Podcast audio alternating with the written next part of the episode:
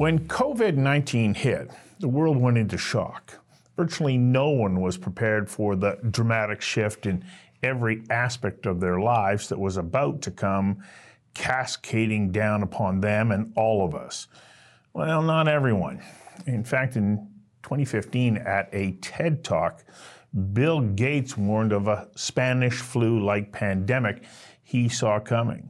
He observed the response to West Africa's 2014 Ebola outbreak and the poor response from the rest of the world. Gates rightly predicted a future pandemic was going to hit us. It was as if the world was hit by a rogue wave, says global futurist Jonathan Brill, the author of a book by that name, in which he points out rogue waves are in fact far more likely to happen than we previously understood. In fact, they're not rogue waves uh, because rogue quantum harmonic oscillations or modulation instabilities are present in a wide range of media and environments. The key, according to Brill, is to spot the harmonic changes on the horizon that foreshadow their arrival. It's tricky. So, spotting those telltale signs is only step one in the development of appropriate responses that ensure you can successfully navigate the choppy waters that are associated with them and that are ahead of you. Brill encourages readers to adopt a Sherlock Holmes like abduction approach to observing, assessing, or deducing, and then eliminating the impossible, which means that whatever remains, no matter how crazy or mad it may seem, it must be the truth. It's hard to do this. So the challenge with this approach is that it is antithetical to the process most of us individually and as companies employ. Those processes that we've been using were built for less volatile times. And Brill says those processes presume that you can deliver compound growth year after year if you just reduce risk, improve efficiencies, and keep your products up to date. I invited Jonathan Brill, a global futurist and the author of Rogue Waves, to join me for a conversation that matters about how you can future proof yourself and your business to survive and profit from radical change. Jonathan, thank you for joining me. You're down in California. Where exactly in California are you? I'm in Sausalito, the next town north of San Francisco. So I look out at the bay at the at the Golden Gate Bridge. As you sit there today and you think about the changes in the last 18 to 24 months, that view has changed, hasn't it? And were you able to foresee what was coming based on the fact that you are used to scanning the horizon? So, uh, up until I took some time off to write this book, I was the global futurist at HP, at the computer company. And uh, one of the things we deal with is microfluidics technology. Not that you need to know what that is, but the point is that one of the applications is disease diagnostics. And so we were actually looking at what's the likelihood of a pandemic increasing over time because that would create a new business opportunity for us. And so we were very much aware uh, that this was a, a highly dynamic threat. And yet people were treating it like these hundred year diseases were happening every hundred years when in fact we'd had two major respiratory pandemics uh, in the last couple of decades um, and the things that had made it possible to contain them before had changed. We'd had an explosion of people traveling around the world out of Asia uh, between 2012 and 2019. The number of people uh, traveling uh, in tor- tourists traveling out of China increased 10 times. That moved them from an irrelevant tourism spender to the largest tourism spender on the planet. So when you had a spark, and we'll talk in a second about what caused that, you had the a spread was inevitable uh, now, what was happening in terms of the increased likelihood of, of uh, a zoonotic disease, something moving from animals to humans? We'd, uh, over the, since 1995, taken 400 million people in China alone and moved them out of rural areas into cities. What does that mean? You're, you're in these cities, you're cutting out the wilderness, you're cutting out the landscape. And one of the places we know that there's a lot of zoonotic disease transfer is in Wuhan. So when you take a look at all of these things happening together, what you saw was that the likelihood is that this was no longer a one in a hundred chance. This was maybe a one in 10, one in 15 chance of happening. And yet we were miscalculating the risk in a radical way and not taking the actions we needed to to take advantage of to, to turn this disease uh, as a business to our advantage. Um, HP fortunately uh, made some investment uh, that prepared them to take advantage of, of a lot of these issues. How did you do that? Because I know that I'm I can look at these things in hindsight and go, oh, okay, now I can connect the dots. By then it's too late. You're not you're not ahead of the curve. So how do you like what is it that you the process that you go through to start to identify a trend that you go, this is on an intersection with where I'm at and where my organization or even my family is going. Yeah. What are these things that keep your mind open to being able to bring in that information and make appropriate decisions? I think about it slightly differently. Um, these rogue waves, and let's just define that for a second. A rogue wave is an unmanageable sudden shift that's the result of the overlap of individually manageable changes in a certain time. And take a look at these demographic, people moving around, technological shifts, and economic shifts, people traveling more. Um, those were each individually manageable, when, but when they collided, they became unmanageable. Um, you can't prepare for every rogue wave you can certainly try and be more aware. But what you really want to do is take a look at the four major buckets of risk that we all face as individuals, as businesses. We have financial risk, we have operational risk, we have external risk, and we have strategic risk. And what we do typically as companies is we look at those financial and operational issues, but the reality uh, is three quarters of the time sustained decreases in firm value are the result of those external and strategic risks, changes in the external environment and changes in sudden changes in demand that we weren't prepared for. And so what we want to do is start to take a look at our organizations and say, okay, well, what combinations of those four things, what I call the four foes, financial, operational, external, and strategic, are issues for me? Um, and then you want to say, okay, well, let's take a look at our you know how, where do we need to innovate to to increase our resilience?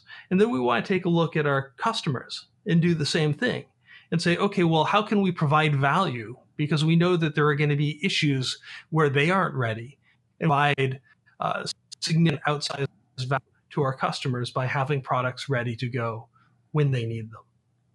Okay. I hear you say all of that and i also uh, hear myself thinking I mean, how do I do that? Because there's a there's a tremendous number of unknowns. Because I I can look at future intersections of if this happens, it goes here. If that happens, it goes there. It creates right. a tremendous amount of uncertainty. And as you point out in your book, that's antithetical to the processes that so many businesses have used for their future planning. They don't want to hear uncertainty. They'd rather, you know, I like that line that you have in there. They'd rather be wrong than uncertain. And and what is it about the mindset that, that makes us do that and therefore set us up to miss what's coming at us? So for for most of my professional career, and, and I suspect most of our audiences here, uh, the world has be, been getting more stable over the last 40 years. It's been, uh, we've had greater trade harmonization, we've had technology that removes friction, all of these things uh, decrease global tension. And so we've built an optimization mindset in our businesses right? That we grow by becoming more efficient. And that's always important. But if you take a look at the indicators of the next decade, what you see is that we're becoming more volatile, that we're going to have more rogue wave types of situations happening over the coming decade. And that means that we need to think differently. And instead of trying to avoid being overwhelmed, start to expect that it will happen and ask, what happens next? How do we move that from a threat to a situation where we're more resilient than our competitors. And while they're trying to bail out their boats from being capsized, we're continuing to move forward. We're continuing to take market share. And it turns out that companies that take this approach, they tend to do about 46% better over time, according to uh, a 15 year study by McKinsey that came out a couple of weeks ago. And, uh, you know, so, so we have an assumption about quarterly performance, and we uh, certainly incentivize quarterly performance. But it looks like the companies that that look a little farther and think about, okay, well, what's the impact of that cost cutting this quarter? They tend to uh, do substantially better over time. A good example is Toyota over the past year. So these are the guys who really invented lean manufacturing. They, they, they removed all of the meat uh, all of the fat out of their supply chains, um, and and uh, really push forward the idea of just-in-time manufacturing. And in about 2012, uh, when when the Fukushima nuclear disaster hit, they had an interesting experience. Their local suppliers of of uh, materials of components weren't able to deliver because you know there was a nuclear disaster. And so they looked at what, what was going on here and they stepped back and they said, okay, well, where do we need to put buffers into our system? Where do we need to give up near perform near term performance for long term reliability? And one of the things they did was they they built a they created a six month stockpile of semiconductors. And so when in 2016 Taiwan had a um, uh, a natural disaster and the, there weren't semiconductors to be found anywhere. They operated smoothly uh, where their competitors didn't. And when COVID happened, when COVID hit, the same thing occurred. They continue to operate smoothly for the majority of, of the experience we've had so far, where their competitors have been hit by supply chain shortages and inability to produce cars because of uh, a lack of components. And so the reality here is when you make slightly longer term decisions, you get better reliability over time. And that more than makes up for any quarterly losses. So, how do we then uh, apply that kind of thinking to the myriad of changes that are coming at us? You know, you, you, you talked about the fact that we had fairly stable systems in our lives. Um, you know, there'd be a production here, this things would be happening, population was growing this way, technology would uh, advance even then in a somewhat linear way. Now everything is almost chaotic. You know, we've got AI, we've got aging populations, we've got uh, income disparity, we've got uh, global supply chains. How do you start to pull together all that information that can help you make decisions uh, that, well, will be appropriate? That's a great question. Uh, when I look at the future, you know, I look at what we can know, uh, what we can't know, and what we don't know. Right? Um, kind of what what um, Donald Rumsfeld called the knowns and unknowns. Known unknowns, yes. yes. and and uh, in the book, uh, when, when I was at HP, we did about fifteen million dollars of research over a number of years to figure out what we can know, what are the trackable changes over the next decade, and we lay those out in the second chapter of the book. Uh, and so, one of my first uh, proposals is take a look at those things that we can know will change and say, okay, if some of these happen faster or slower than we expect, uh, and we lay out 10 of them, uh, if they happen faster or slower than we expect, you know, what would be the impact on my finances, on my operations, on my external environment, and on my strategy so that I can be prepared? Uh, a second approach is to take a look at what's happened over the 20th century you know, we had about 400 major shocks. I know that a lot of this goes out to Canada, but we had about 400 major shocks, business shocks in the US over the 20th century. That's about one a quarter to give you a sense of scale. Um, and if you take a look at those, if you take a look at any decade of the 20th century, you know, is your strategic plan, are your operations ready for that? Are your finances ready for that? And by starting to look, if you don't believe that you can see the future, starting to look at the things that have happened in the past, um, you know that's a really great way to look at this too. But the the goal here, the the thing you need to think about is what happens when multiple things overlap you know what what happens so much of the time is we look at individual headlines in the newspaper instead of thinking about the impact of the entirety of what's going on in the newspaper you know we need to look at that bigger picture we need to look more holistically at the range of things that could overlap to create the next rogue wave you know when you you mentioned that of course in your book and i was thinking about it there's a great line from former us president bill clinton he said don't read the headlines follow the trend lines and I think that mm. it's a, a, really important aspect. But one of the other things that you touch on is resilience. Um, are, are, you familiar with uh, Nassim Nicholas Taleb's book, Anti Fragile? Um, I am, yeah. And, and so when I read that book, I went, oh my gosh. And, and what I think that you're talking about in resilience is, in some ways, uh, uh, approaching what he's saying. Don't look at these shocks as being something that can will like beat you up or take you down. Look at them as opportunities to grow and strengthen, because you know the opposite of uh, fragility isn't well i don't know he, well he said it's anti-fragile uh, you know you, you take on this challenge but you grow and you get stronger. How important is it that you have that kind of mindset as we now start to navigate a world that's probably going to have less and less certainty than what, as you mentioned earlier, we're used to in our lifetimes?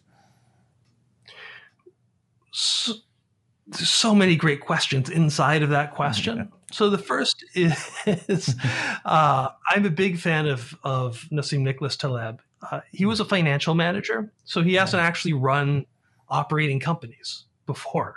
Uh, and so mathematically, I agree with a lot of what he says. Uh, a lot of what I talk about in my book is how do you implement that in, in a real organization that has to make stuff, that has to provide services, that has to manage supply chain inefficiencies. And so it, it, it is based on a mathematical approach that, that Taleb suggests, but but it drills it down into tactics that you can use today. Uh, I think that we're in this interesting situation right now where we have more data, we have more information than ever before, and yet in some way that means that we have less certainty because uh, even though we have more data, even though we have more information, and, and we're able to to kind of predict and project what might happen in the future for the first time. So, for instance, climate modeling might or might not be that accurate yet, but this is the first time in human history we're able to look 50, 100 years out into the future and say, this is what I think this thing looks like. Here's what I think the economic impacts on a city level are going to be. And, and that's really only been true of that kind of economic impact assessment in the last couple of years. Um, so we have a lot more certainty about the future, but that means that there's a lot more unknowns, right? They, because we start decisions about things that we're uncertain about. Uh, the the last piece that you talked about was was about uh, kind of fragile versus anti-fragile organizations. Think about it slightly differently than than uh, Taleb. Uh, think about the idea of resilient growth. So we have this idea of resiliency that we have you know, uh, over the last you know decade or so, seventy percent of companies, large companies, have developed um, enterprise risk management capabilities in their organizations, uh, but they don't talk to their innovation people, and yet we have interesting disconnect between resilience and growth in our companies, where we have both of these compet- competencies, but they don't talk, and they're they're. I think that's because we think about risk all wrong risk isn't a measure of threat. It's it's technically a measure of change over time, of volatility. And that mm-hmm. means that there's more upside for people who are prepared and more downside for those who aren't. The reality is that more billionaires are minted in downtimes than in uptimes. The, the billionaire list uh, over the last year has grown almost 10%. Think about that. In uh, a time where there was in, in, the US, I think, a three and a half percent shrinkage in the economy, the, the, billionaire list grew almost 10%. If you're ready, if you're prepared, resilient, and able to take those bets for longer term growth, you know, these downtimes, this volatility is good for you. You know, as you were speaking, I was reminded, I'm going to go back to another example from Bill Clinton. He wrote a paper at Oxford University when he was graduating that had five different uh, answers to it because he said uh, the sort of the unpredictability of human uh, motivations, interactions, changes, and whatnot, say that we can never know for certain what 25 years out is going to look like. And uh, and the university used that paper as an example of the perfect paper. But what what you you know what you were talking about? Okay, I have this model I think that because I want to be as prepared as possible, I have to also be developing other scenarios. You can't just say, okay, mm-hmm. one scenario, oh yeah, okay, this model, uh, it comes together and it confirms my belief or bias. Do we have to move mm-hmm. beyond that so that we're willing to say, okay, that is one potential outcome. Do we also have to look at other ones as well? Uh, so I spent much of my career running contract research and development. So this this was basically a business where the likelihood of failure that that's the that's the majority case. Um, and so I think we need to think differently uh, about the future. We need to think about what happens if we fail. What happens if that's that's the main case because that's kind of the nature of innovation uh, and dealing with volatility. And how do you turn that to your advantage? The question is how do you balance your your innovation portfolio? How do you how do you think about it as uh, just like any other investment portfolio where you, where you have counter cyclical investments? So the way I think about it is is how do you have um, uh, growth investments kind of put a ding in the universe investments? How do you have sustaining investments that make sure that things kind of move forward? And then how do you make sure that you have enough insurance investments that if things go bad, these give you a second path out? And we want to be thinking about what's the right combination for for our lives, for our organizations, just like we would in, in a retirement plan. And so when we take a look at uh, this rising volatility and we take a look at how do we manage it we can't just say hey i've got one approach I, i'm doing one thing and that's how we're going to win it's i'm doing a combination of things and i know that the environment will change i know my strategy will fail um, uh, or is likely to fail. And when that happens, I've I've made enough investments and enough things with a with the right kind of portfolio that I'll have the payoff anyway. I'll I'll have another path forward anyway. I agree with you, and I think that it's a strategy that as individuals we need to employ as well. You know, uh, highly encourage anybody who's watched this uh, to, to buy your book and read it. It was a very, very fascinating read. Beautifully written, too. You've got a nice touch uh, uh putting thank a word to page. So, uh, thank you very much for your time.